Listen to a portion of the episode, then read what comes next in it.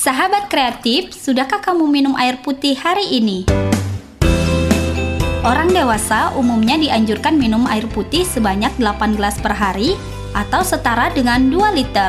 Jumlah air minum yang dibutuhkan untuk menjaga kesehatan yang baik bervariasi dan tergantung pada tingkat aktivitas fisik, usia, masalah yang berhubungan dengan kesehatan, dan kondisi lingkungan. Lalu, kapan waktu yang tepat untuk minum air putih? 1. Minum satu atau dua gelas di pagi hari setelah bangun tidur.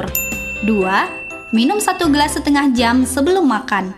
3. Minum satu gelas ketika merasa lelah. 4. Minum lebih banyak sebelum dan setelah berolahraga. 5. Minum air sebelum tidur. 6. Minum lebih banyak ketika sakit.